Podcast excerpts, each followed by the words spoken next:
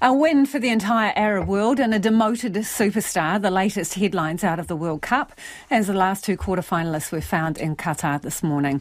Morocco has produced a stunning upset of football heavyweights Spain to go through. While Portugal romped into the last eight, despite the drama surrounding veteran striker Cristiano Ronaldo. Sports reporter Clay Wilson is here with the latest. I feel like it's a revolving door of scandal and upsets at the World Cup. It is the biggest sports event in the world after all. What would it be in 2022 without a bit of drama? So, well, constant drama, I guess. Yeah, so what did today bring for us? Well, let's talk about the Morocco win first first of all, was on penalties, so that adds yep. to the drama of that. But it's historic for a number of reasons. They're the first Arab speaking nation to make it to the quarterfinals of this tournament.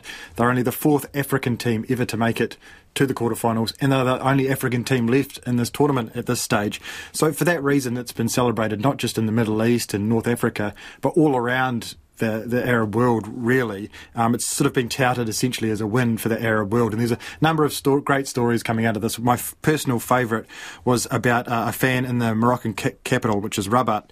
He, he said uh, the, the mood of joy was so great that he'd patched up a feud with a long-time um, adversary of his, someone he'd avoided for years, and they saw each other in the street. And he said it made us forget our old quarrel, yep. which I thought was lovely. And it shows what sport can can can do if uh, on a when you have a great success like that. Sweet also for, for Morocco because of course they were ruled. Large parts of Morocco were ruled by Spain. They're just right across the yep. top of Africa and the bottom of Europe there. Um, so a, a big win for them over sort of someone that they've got a bit of history with.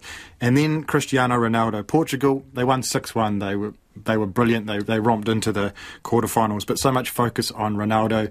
He got taken off in the last game.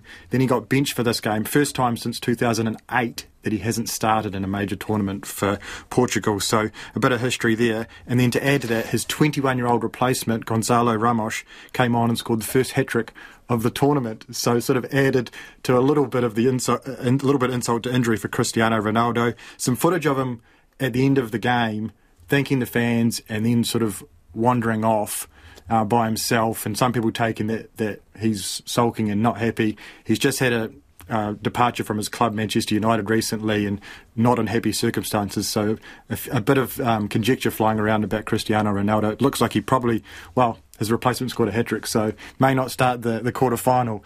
Um, but anything to do with him, of course, is big news.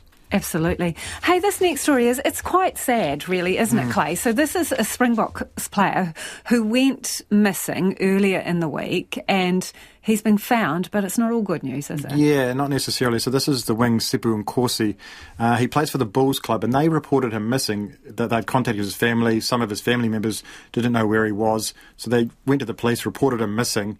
Um, he's essentially been AWOL for about three weeks, well, he, he was he's obviously, I'm assuming, seen the reports and checked in and said, hey, I'm okay, but not all okay because the reason he went AWOL was because he was having some mental health issues and was sort of struggling essentially with the pressure of, of being an international rugby player and, and everything that comes with that. He said he was curled up in a ball with his dad. So he's obviously gone and been isolated with his dad somewhere and just trying to deal with those and things. those are the words he used, wasn't it, Clay? Mm. That he was curled up in a ball mm. and his dad was having to check on his mental mm. health daily. It's a real mental image, isn't it? Someone yeah. that's struggling that much. And he's not the first top rugby player actually to, to go through this. Recently, Wallabies captain Michael Hooper took a break quite openly for mental health issues as well. And I think it speaks to the, the pressure these players sometimes feel. And we saw here in New Zealand the situation with Olivia Podmore, which occurs, which of course ended in much more tragic circumstances. Luckily, he's been found okay, but he's still got some work to do. And it just, like I say, goes to, to point out what kind of pressure these players can sometimes feel at the top level. Absolutely. Thank you, Clay. Clay Wilson with Sport there.